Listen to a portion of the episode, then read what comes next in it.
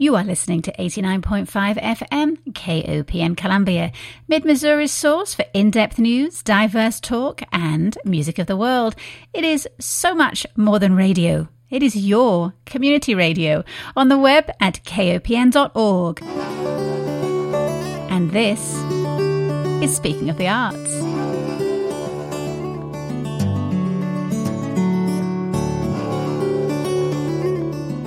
Good morning and welcome to Speaking of the Arts, Mid Missouri's only in depth weekly art show. My name is Diana Moxon and I am so happy that you are here with me. Back in April, $75 million was appropriated through the CARES Act for the National Endowment for the Arts, with 40% of that awarded directly to state and regional arts agencies, and the remaining 60% in direct grants to non profit arts organisations. In an uncertain world, it was certainly better than nothing, but it pales into insignificance when you look at the actual financial contributions that the arts makes to the economy, According to the National Endowment for the Arts latest report, in 2017, arts and culture contributed $877.8 billion to the nation's gross domestic product. The sector employed over 5 million waged and salaried workers who earned a total of $405 billion. Collectively, we spent $26.5 billion on admissions to performing arts events. How does that translate for Missouri? Well, here, arts and cultural accounts for over 10 billion or 3.3% of the Missouri economy and employs over 92,000 people. So going back to that relief package for the arts again, here in the United States, it was 75 million. Consider then that in the UK this month, the government put forward an arts rescue package of £1.57 billion, which is about $2 billion.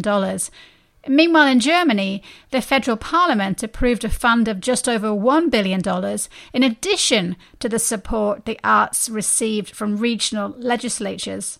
France has committed $5.8 billion towards the arts, and the Netherlands with its population of just 17 million, pledged almost $700 million to protect its cultural life. Around the world, the performing arts remain shuttered, and whilst relief packages are welcome, the devil is in the details.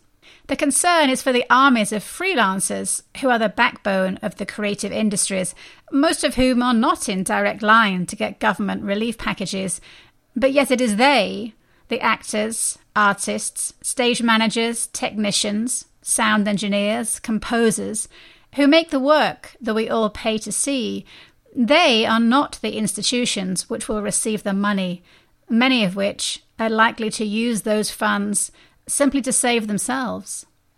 So 75 million across the entire United States does not go very far especially when you consider what the arts proffers, not only in dollars and visitor numbers, but in the solace and joy, the provocation and education, the sense of self and the shared sense of humanity that it provides.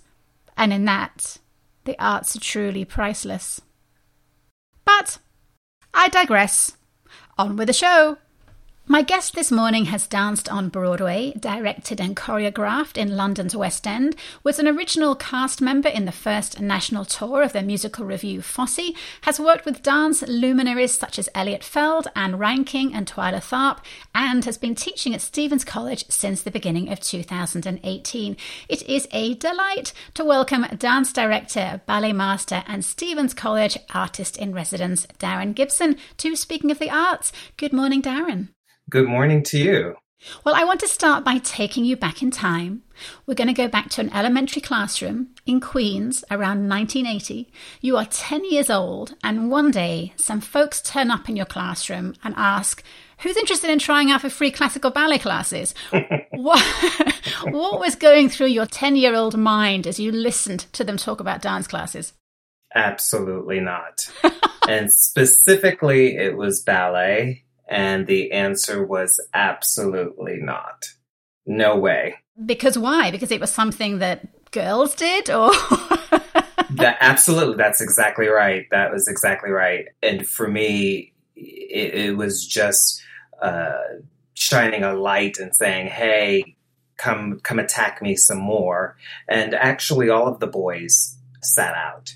So we were not going. We were not auditioning at all. That was not going to happen. They had to come back and beg us to at least go downstairs and give it a shot. So what what changed your mind? It was myself and another guy and we we talked and we were like um, if we do it, we know that we could get the other guys to do it. And we were like, okay, let's just go and do it, and it'll be fun. Why not? And and the woman was lovely, uh, Linda. Linda was absolutely lovely, and so we went down downstairs, and the rest, as they say, is history. I was not expecting anything from it. But you must have been kind of curious because I mean, you did end up talking you and your pal into going downstairs. Was it? Did you think, well, we can get out of class this way, or were you like, well, maybe it's something I want to do? Well, you know, there's something, even when I think back to my friend, was you're thinking, you know what? Something is telling me to go ahead and just give it a shot. You know, we're that kind of curious bunch that we're like, let's just do this. So you went downstairs and you auditioned and you got taken on mm-hmm. and you went off to have classes. Do you remember at what point in your early dance career that you thought, yes, this is my journey in life? Oh, absolutely. It was a summer and it was the summer that the class was introduced to Christine Sarry. And uh, she was Eliot Feld's muse. And basically, the first prima ballerina. And she was just delightful and exciting. And she spoke about starting her career at 16. And to me, that was exciting. And I was very much of a mindset that that's what I wanted to do. And um, I only had, what, a year and a half left to make that happen.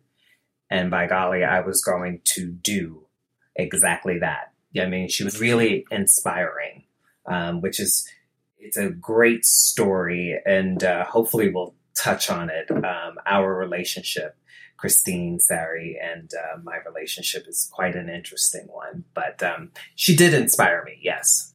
Well, go ahead and tell us about your relationship with Christine Sarry. Well, one of the things after being inspired by her, I did do that. I ended up joining the company at 16. I became an apprentice around 14 and a half to 15 years old to the company. And then at 16, I signed my contract and joined the company. And with that, she came on tour and we actually danced together and um, I never really thought that she liked me at all.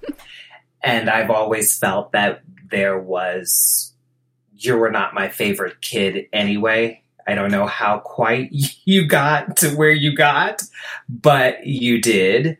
And the last time that we danced together, it it did not go well. I did not do my best performance. It was the first time that I traveled and then had to do a matinee and I was not at my best. The first time that I was not at my best. And it, it became a really big thing. And I was called into the office with Eliot Feld, and he laid into me. And I said to him, quite frankly, I'm a child. And this is the first time that I've experienced this. And no one was guiding me and that speaks for my teacher as well. So I was going through this experience without any guidance, and I made a comment about it being quite difficult, and and I, people took that to be me being a diva, and that I didn't want to do a matinee because I looked down at doing the matinee. And it had nothing to do with that. It had to do with the fact that I was not prepared for it. And I didn't have that skill set. And when I said that to Eliot, his whole demeanor changed. And, you know, he, he said to me, You're right.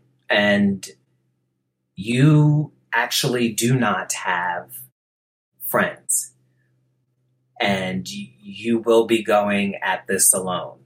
And that's not the first time that I heard that. I've heard that from other teachers of mine. It was a very ominous, you know, kind of foreshadowing that I would be alone. And they were right. It was something that I journeyed because other adults around me did not know what uh, what I was going through. They had no idea and could not offer any support. And so I did most of my growing up and learning alone and very quickly. I get it from my mom. I have a great survival sense. That's something that she taught me very early on. What did they mean by you were going it alone? I mean, you're in a ballet school surrounded by other ballet dancers and mentors. Why were they telling you it would be a lonely experience? Well, number one, I am African American Black. So that alone sets me apart from everybody because not very many Black men or women were doing ballet. So that alone was something completely unique. The school was new. I was the first. So they had no experience in, you know, having a 16 year old leading a ballet. It's a different kind of experience, I should say, because 16 year olds did join companies, but usually they had their parents or it has been done before and they kind of knew what to say to a prima ballerina. There were other prima ballerinas that were extremely young. Here it is that I am a black young male and I am the only one. So, what could you possibly talk to me about during that journey? You know, it's uncharted territory. So tell us a little bit about Eliot Feld and his new ballet school, because it really only started in the late 70s. And so, yeah, you were a very early person to be part of the school and then, as you say, go on and be part of the actual ballet program. What's his background, Eliot Feld? Eliot is a trained ballet dancer, and he studied at the School of American Ballet Theater, SAB, and um, he really got his start uh, doing the Prince at some point for the Nutcracker, uh, New York City Ballet's Nutcracker, which is my favorite Nutcracker of all time. And um, he studied there, choreographed his first ballet, Harbinger, for American Ballet Theater. And um, from there, he did a second ballet, which is at midnight and after doing those ballets, he started a company of his own and started to choreograph. That company folded and then began a new company, and that one lasted for uh, quite some time. So the story goes that I think he was sitting in a subway car one day with a class of boisterous elementary school children in the late 70s. And he kind of had this aha moment of these elementary school children were a fabulous resource for the future world of dance. And so that's when he started coming out to the schools, or his people did, and, and you got involved. And if you flash forward to 2020, the school, which is now called Ballet Tech, they audition around 30,000 public school elementary children children every year and then choose 500 to participate in a six week free program. So if you look back over the last 41 years, that works out to something like 900,000 children. have been auditioned and through this program that's just so phenomenal. yeah, it's pretty impressive. yes, and and that's exactly right. He, you know, he was sitting in the train car with Cora Cahan and the he's like that's untapped talent right there. And, you know, he was right about a few things. I would see ballet on Channel 13 PBS in New York City. You'd see it, and either you'd stay on the channel or you'd flip by. But, you know, I had no idea that I would be interested in doing that. And that is why he wanted to do that was to expose New Yorkers, you know, uh, New Yorkers first and foremost. It really didn't matter what your race was. Uh, it was these are are individuals that may have talent and they have no idea that they have talent or that they could possibly go into dance in any capacity. So why not expose them to it? So everyone in my class had talent. You know, everyone in my class had a beautiful body, and just about every one of my classmates had beautiful feet, including the boys, with the exception of me. I had the worst feet, um, which is funny because I worked on those too. Yeah. One of the things that a lot of artists talk about, whether they're, you know, female or minority, or whatever they are, they say the absolute profundity of giving children the chance to see someone who looks like them on the stage or in any workplace. That is just makes a profound difference when they think, oh, uh, that that person looks like me. I could do that. So thinking back to when you were a child and you were saying, you know, you you felt so alone, and they were telling you you were so alone. Who were your inspirations? Uh, that's uh, that's fascinating. Uh, my inspiration comes not by the way of dance, and believe it or not, it, it makes sense if you, hopefully we'll get to meet in person. And when we do, it'll make sense to you. but that person would be Diana Ross. And I can hear everyone in my life nodding and saying, that's exactly right. And there was something about Diana Ross as an artist that just transcended the color of her skin there was something about her sound, her look, all of it that just made people comfortable. That just made people love what she did and appreciate her and love her. I, I often look at her and say she's the perfect vehicle for that time to move everyone forward. And, you know, regardless of what people think about whether or not this or that, she had everything. All of it, the hard work, the talent, and the ability to be versatile when need be. And that was inspiring to me. And, and that is something that I used when I was younger. I, I used that as a, a kind of guide.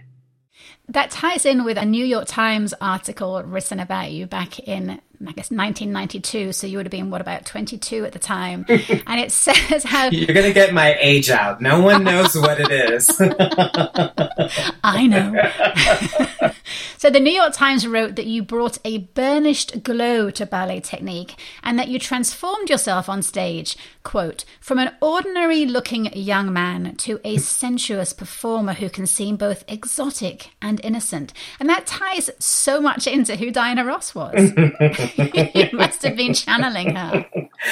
I, you know, I, I we laugh right now, but um, yeah. So, thinking back to that time of your life, you are a young dancer, a sensuous performer. You've got your whole career of dance ahead of you. What were some of the highlights from those early days? All of it, the good and the bad, uh, all of it. The traveling, my first trip on a plane was to Germany. What a way to go. You're just like, okay, we're going to take this long flight, performing outdoors in Germany, Italy, seeing you name it. And then there are performances that I was blessed to have, where I could have an out of body experience where I can actually, quote unquote, see myself perform and sit back and get it and and really understand what that is. You know, that doesn't happen all the time. And Eliot has created some amazing things for me. and and we've created like there's a role that actually gave birth to one of my biggest ballets. It was created on me, but it was for someone else. So it's interesting being in a ballet and seeing two parts of myself.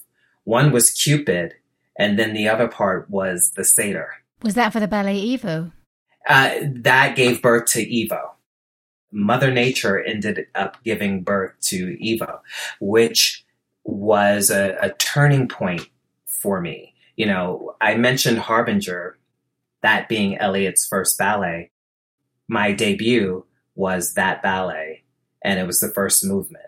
And I was the first student from the school to join the company. So that ballet had a lot of meaning in so many ways. And as you know, Harbinger means a bad omen. so, you know, um, and that is why Eliot named it that. You look at it and you go, wow, it, it was just a perfect fit. It was a perfect fit. And Evo is another ballet that he wrote later on that you performed in in New York. You know, th- thinking about the times that we're in now and and how all the arts are so affected by COVID-19 and, and everything we're doing has to be in isolation. That dance, that ballet when you were in Evo, you mostly had the stage to yourself. You were a solo dancer. Other people came on at times, but it was really all about about you. And I wonder as a dancer, is it a luxury to have the stage to yourself? Or or do you feel like you're kind of missing limbs when there aren't other people around you? And and how does that speak to the time we're in now? We're going to see more ballets that are solo performances? That's a fantastic question. That was my life. You know like I, as i go back and, and say harbinger starts off with me alone. And that's when i had that revelation that um, oh, wow, this is exactly right what my teachers were talking about. When they say, everyone clear, Darren places, everyone's off the stage, it's just me. And I had to wait for the audience. That became the thing. And so for me, standing there, it's just me. The nerves kick in, you know, all of that stuff because you're like, okay, come on, let's go, let's go. And then, you know, uh, to get back to your question, it's fantastic. It's it's like nothing if you can hold people's attention for 8 minutes and it then becoming 16 minutes, you know for sure that you are an artist. You know, there's nothing to hide behind. And I will say this and and my my friends because they all were like they were like sisters to me in Evo. When they came on, they came on basically to let me catch my breath. That and I didn't leave the stage. They just covered me. That's all they did so that I could breathe, so that I could then explode. And the breath was like maybe two seconds. Like it, it, really wasn't a lot of time, but they were there to shield me. And they, you know, there was a weaving section. I never did the weaving part because I was half dead, you know, because I had to dance with abandon. So they did the weaving for me. They made me look good because there was nothing left of me. So I left that all on the stage. And for that, that's the best gift that you can get, you know, do I miss people? Sometimes. there were other dances, you know, other duets. Um, there's nothing I can say other than it's great. Now that we're forced to go and do these things on Zoom, it presents different challenges. The flattening, it's one thing being in the room. And I'm still trying to figure out what dance looks like when you're not in the same room because you miss hearing the breath. You miss seeing what you want to see. You're only looking at how much you can see based on where the camera is.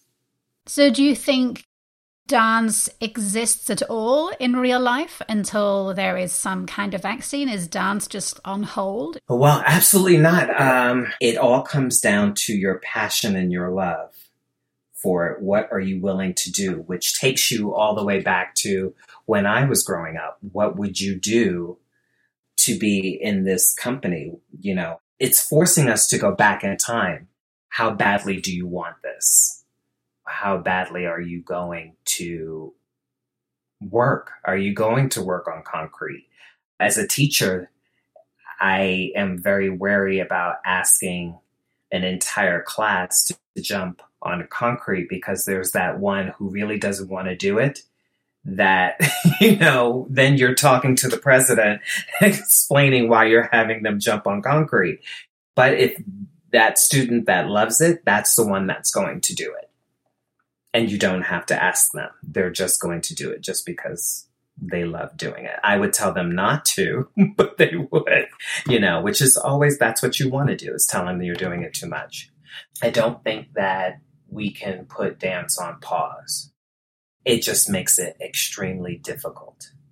And it really will weed out those who want to dance and those who just thought dance was just fun.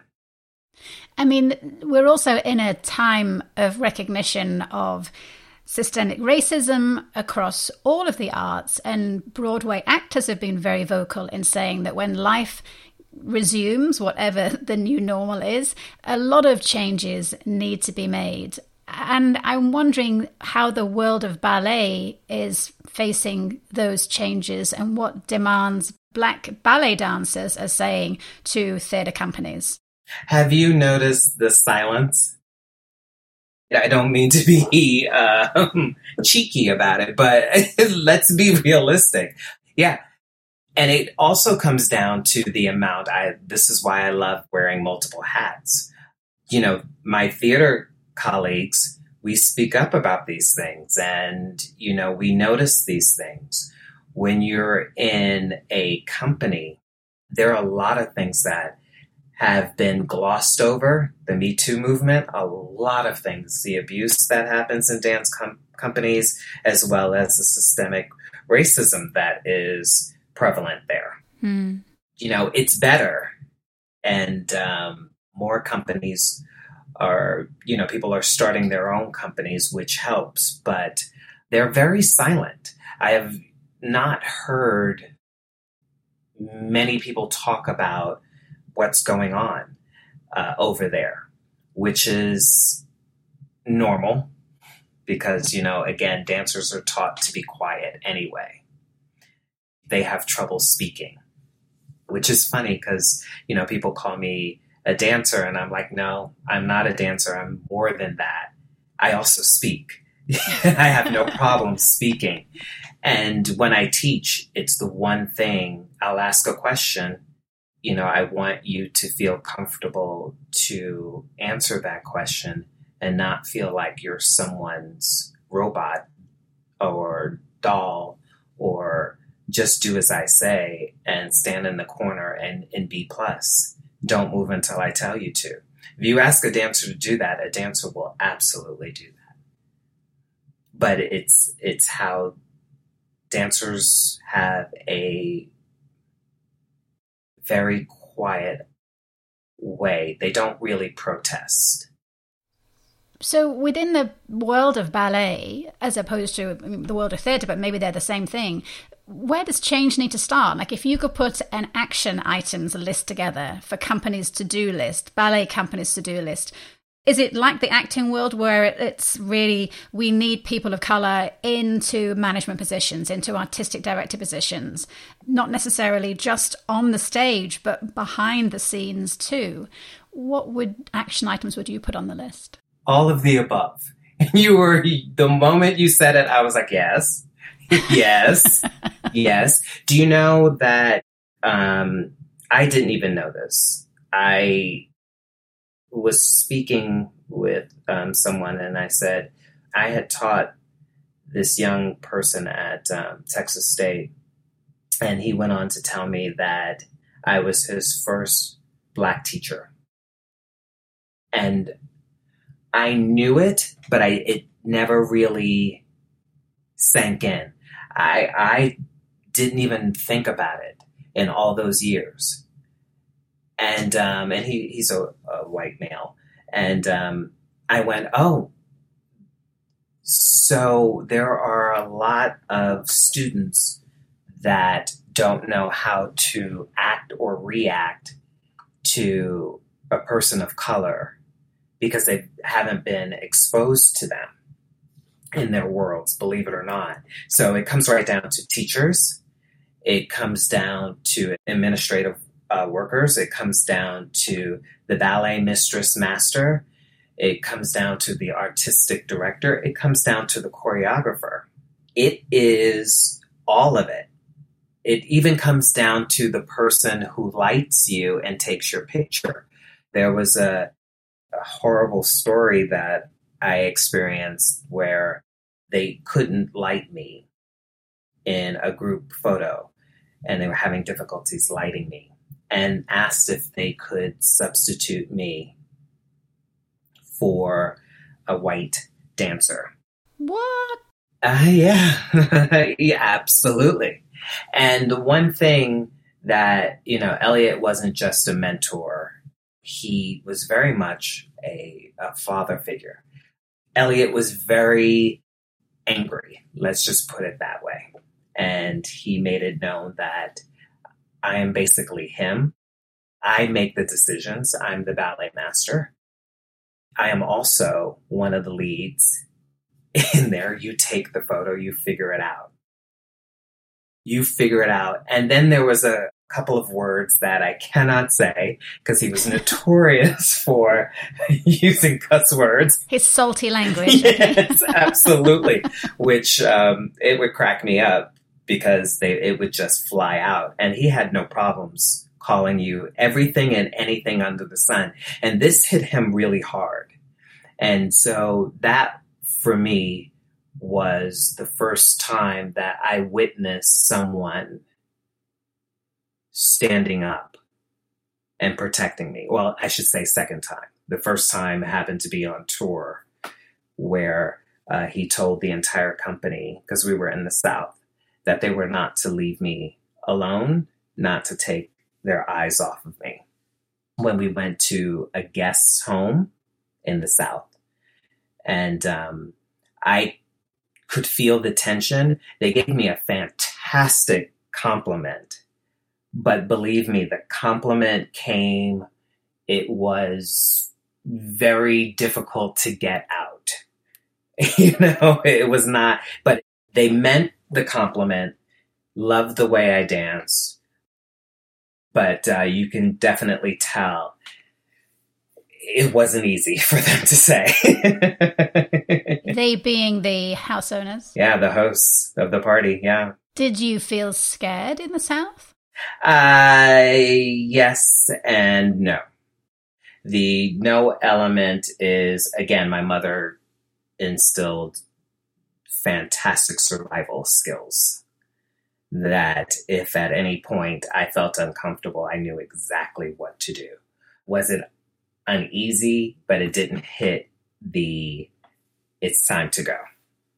Yeah thinking back to the the time that we're in now and all of these calls for change and and it appears that companies are performatively at least starting to listen but i i worry that the financial stress that all of the arts organizations the performing arts organizations are under right now means that at a future date when we're back in audiences and on the stage that they're going to rush back to what they know puts butts in seats and puts cash in the bank, and there's going to be more Mamma Mia and more Oklahoma. How optimistic are you that real change is going to happen? Well, I again, you asked the great. These are excellent question. I've been thinking about it a lot for a few weeks now. really fantastic, and you're absolutely right. Once it all dies down, I believe there are some people that will hope that everything goes back to normal, meaning they're normal. But the cat's out, You know, you can't put the genie back in the bottle. We have to move forward. And already the ensembles on Broadway has written the producers, the director, the choreographer on a show that is slated to start rehearsals next year. You have a white choreographer, you have a white director, you have a white stage manager, you have six leads that are white. We are now here, and they go through the list. This is what we're fighting against. And we urge you to rethink either the selection or possibly updating it. Sincerely, the ensemble. and I read that and I went, and times have changed. Because for a very long time, uh, as you know, in ballet, I was maybe the only one. And uh, there were some shows that I did where there were more, like on the town. It was uh, a diverse cast, which was great. It was m- much like growing up. But even with that diverse cast of On the Town, George C. Wolfe took a lot of heat for that.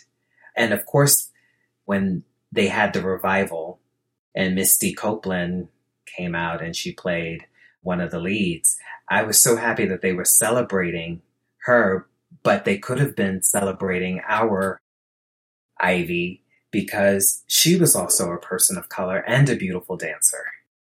But instead, we were ripped apart. And, um, you know, of course, there was a problem with the fact that we didn't do Jerome Robbins choreography. We actually had to break the mold for that to be okay. So again, that was another one of breaking down the doors so that later in time, it's not a big deal or an issue. But for us, it you know it was brutal, and of course um, Fosse, which was extremely diverse, so it was fantastic. But he loved diversity and and people. If you were talented and you could dance, sing, he loved you. Which is really all it all it should be about. Absolutely. Is you know the talent you bring to the table and the hard work and the dedication and the passion for the art form. I think it's really telling. I mean w- within you're thinking in the world of ballet, and then there are the African American female dancers and the male dancers, and it's telling that the first African American male ballet dancer who is a principal dancer at the New York City Ballet, Arthur Mitchell. Mitchell. That was that was 49 years ago. It's 1956. It wasn't, or rather, it was 49 years before the first African American female dancer. That's right. Misty Copeland became the principal dancer with the American Ballet Theatre. So if you are a African American female ballet dancer, the world is still 50 years behind where the African American male dancers are. That's right. I mean, it's just, it's a tough world. That's exactly right. And, you know, she's not the first African American ballet dancer to be part of New York City Ballet. Misty Copeland. That's right. The first time that she came out and um, she made her debut in Snow, she was the first snowflake and I sat up in my seat and I went, okay. it was a feeling that um, I'll never forget it. I'll never forget. Um, and then the next gentleman, Albert Evans, we studied together at the New Ballet School one summer. He end, ended up being a principal for New York City Ballet. And again, that is, you know, you feel that sense of pride, but it's something that the three of us would just kind of share. And it's that loneliness that you have at the same time. But we really didn't talk about it. You try not to talk about it. You just go and do your job. and you just try and make like everything is normal.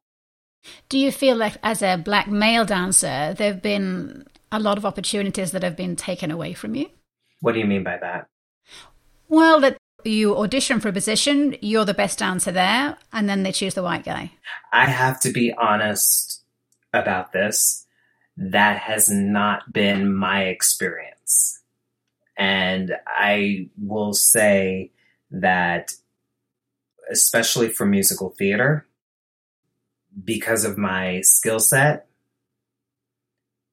it didn't matter. People were like, I, I want him in the room even though he's not right for the show because I looked too much like a dancer and they needed people to look like real people which is you know uh you know I get it like I kept hearing that even from Eliot you don't look real. You don't look like a person. Um, and then I heard it from George Wolfe. You're, you're, he's like, you're so pretty. And, and, and I didn't understand because I didn't think of myself like that, but it's that refinement. And it took me a while to kind of roughen the edges, roughen my edges.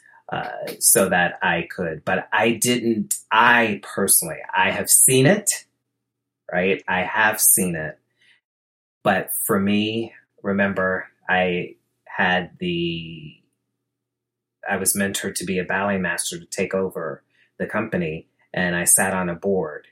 Then, you know, I became the dance captain, and then I became the resident director choreographer for these shows because of my ability to translate and then keep the integrity of the show. So my skill sets made me somewhat valuable, but I have seen it being behind the table. Yes, I have seen it. I just didn't feel that anything was taken away from me. So we need more clones of you. We need more people with your skill sets that are going to work on the management side and and make change happen. They're actually there. Like there's uh a, a good friend of mine uh, who started to run Cirque du Soleil. They're there now, and slowly but surely they're there. But even when you start to, um, you're running a program or you're the head of something, there's always someone in the way that uh, stops you from doing what you do really well, if that makes sense. Well, and I think that as white audiences, that we have a responsibility too to be asking for change to happen and to be saying, you know, our funding uh, depends on us seeing change. So I'm not interested in seeing the same old, same old. I can see Oklahoma, Mamma Mia in many places. I want to see a different kind of story being presented on the stages that I support, and absolutely, it's it's down to us too to ask for change. Absolutely. What do you think you would have been if Eliot Feld had not turned up in your 10 year old life? that question, too. I actually, uh, someone asked me that question many moons ago. And um, has your answer changed? no, it's still the same. And I think it's something, and I can't remember who said it. Somehow I would be where I am. It just may look a little different um, but somehow I would be here. I, you know, I tried to run away from it. I'll be be honest that sometimes it was a little too much for me. And I didn't quite understand why. And then I think when the change happened and everyone started to come out in March, you know, you're forced to relive uh, your past. And I was reading a lot of the things that my colleagues were going through, and even things that we shared together that I had blocked out. And I said, now I understand why I wanted no part of this. And I kept being pulled back because I wasn't done. You know, it's like, you're not done yet. You still have to go to for example, Columbia, Missouri, because there are people who don't know who you are or what you can do and they're just going to see you as a black man, but wait until you start teaching and wait until you start doing this. And one day somebody might look at you and say, That could be me. And I'm doing what I did that I did in 1990. I'm still doing it now. And I'm like, I, I've done this. You know, I actually called my mom and said, I've done this already. And I'm still doing exactly the same thing. It's just decades later, but it's still the same thing. But you're still getting joy out of it. Absolutely. Uh, right now, I am. I have a different way of coping with it right now. I actually speak my mind, which I didn't do before. And I say what needs to be said. You know, I'll share this with you because I really do want people to hear this in college for musical theater programs and dance programs. It is really not useful for them to just choose the most talented African American male, female, or an Asian and not have someone on faculty that looks like them. Because no matter what you do, you have no idea what it's like to be in the room and possibly be the only one. You have no idea what that experience is like. You also have no experience in something like Dreamgirls.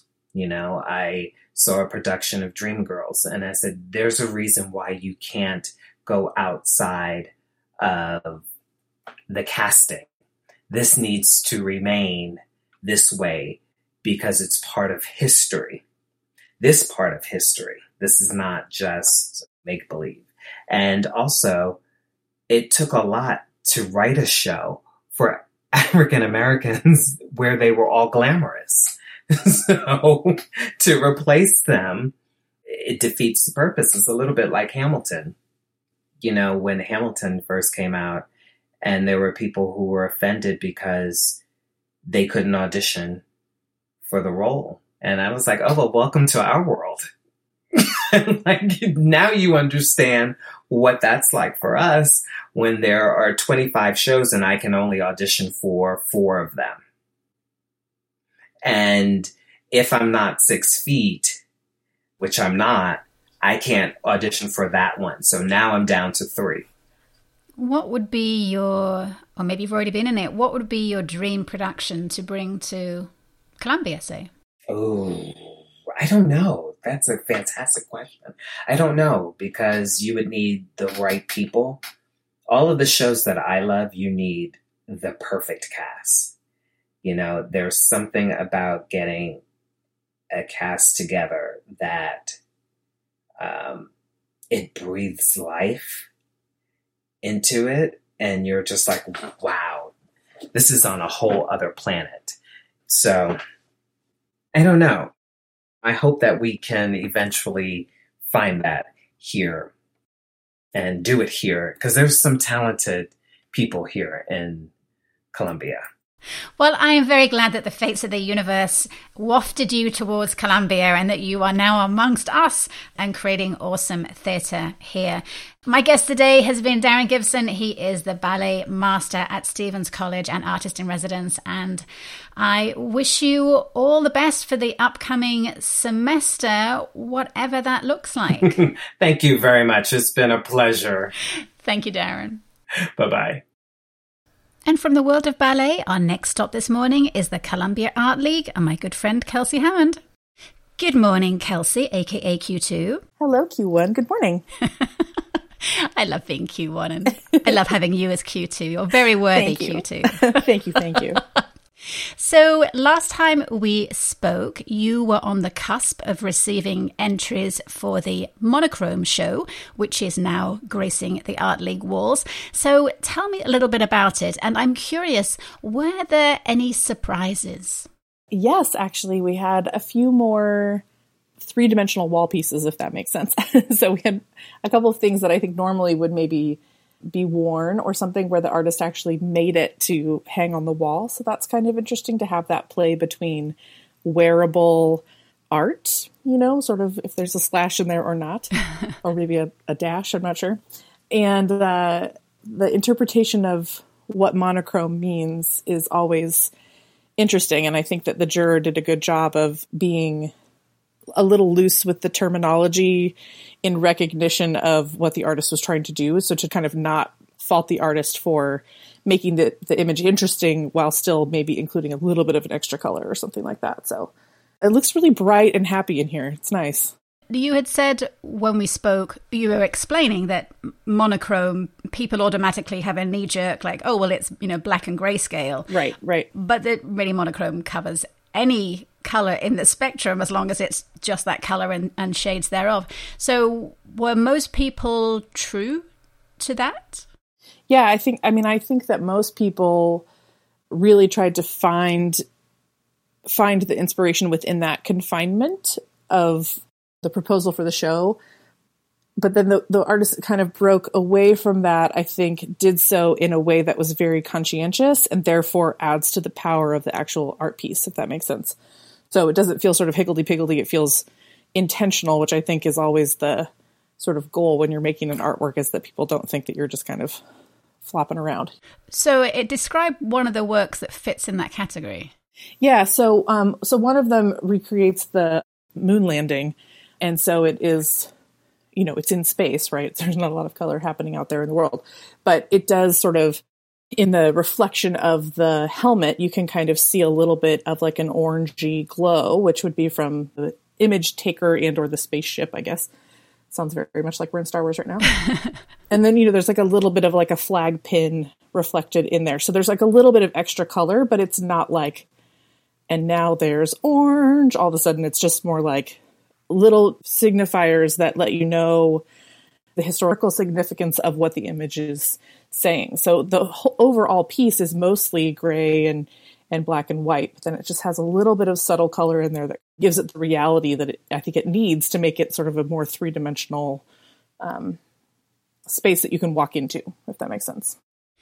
Was there any particular colors that were dominant throughout the show? I think blue. I think I think the mon- the true sort of true monochrome of black and white gray is definitely represented well, and then I think blue really took over.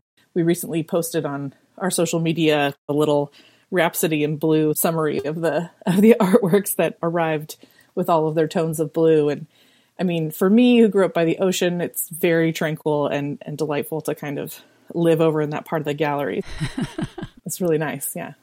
Tell me a bit about the jurying and the curating process for this show. Yeah, so the the juror was Hannah Reeves, who, as we all know, runs Sager Braudis and is wonderful.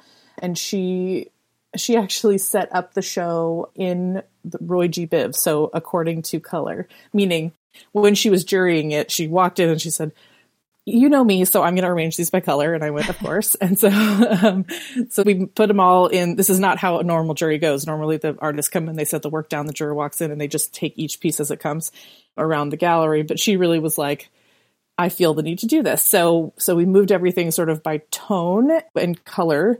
But a lot of like the wood pieces moved into where the oranges and, and yellows would be because they're warmer. Mm. So we kind of looked at it that way, or the some of the things that are kind of read one piece is sort of gray, but it has like a yellow undertone to it. So that got pulled into the warmer space. So there's some of those things. And then she made her final decisions as it was laying out in that way, which is again different than how a lot of jurors have done have, do it in the past. They they all do it differently though. Let's be honest. They're they're all wonderful and kind of have bring their own experience and their own eye to it. You know. Um, but so that was fun. So then we didn't know we would actually hang the show that way, but but when we were looking at it more, it just hmm. felt right. So so when Taylor Boyce came in to actually hang the show, she made a few few changes in how it was laid out by us on that day that we juried. So it's fun.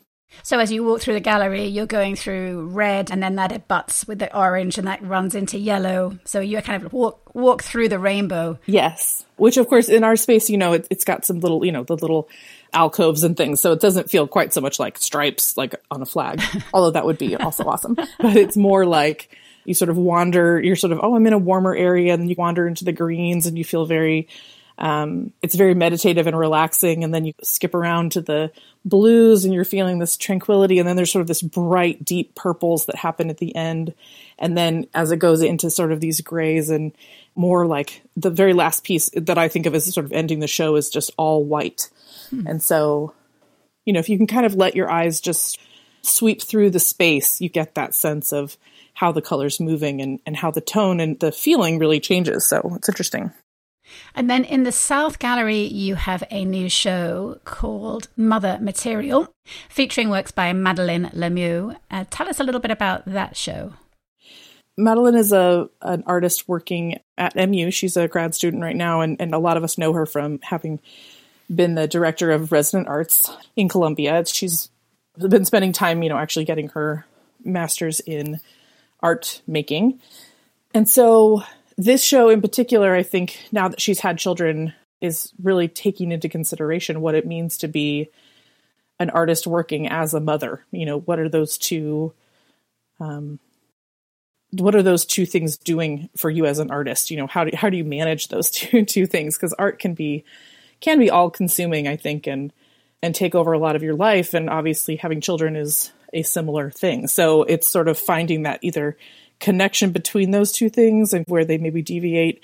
And her work specifically is working with alternative processes for making art in, in how I think of it. You know, and she's like fabricating things by stuffing fabric and she's creating these soft sculptures that you can that you really want to reach out and touch and i think she's actually okay if you do that and she's painting on things and she's using her cell phone to come up with the images for these works and really whatever's at her hand which i think is important when you're a mother, you're sort of you're sort of like looking around you. What what do I have to make art worth right now?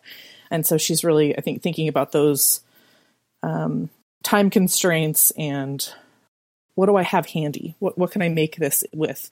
And that's part of I think being a mom is figuring out what can I make out of this thing that I've got in front of me and keep moving through the day. And she's going to be talking about that show on a Facebook Live event with you today, right? Yes, today. Yes, 4:30. So we just go to the Columbia Art League Facebook page. Correct. And we have an event there. So as you hear this, go to our page and click that you're going to the event and that way you'll get a notification that it's going live. Okay, 4.30, Friday the 14th, a talk between Madeline Lemieux and our very own Kelsey Hammond, aka Q2. Kelsey, thank you so much for dropping in and I look forward to seeing Monochrome and Mother. Yes, yes. Bye. Bye.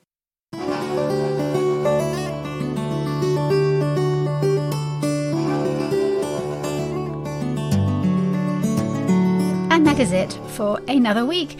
The arts bring such untold riches to our lives, but if we want to see them survive, and clearly if you're listening to this show, then you do, they need our support more now than ever. All the Speaking of the Arts episodes are available as podcasts, which you can hear at speakingofthearts.transistor.fm or you can also connect through the KOPN website at kopn.org.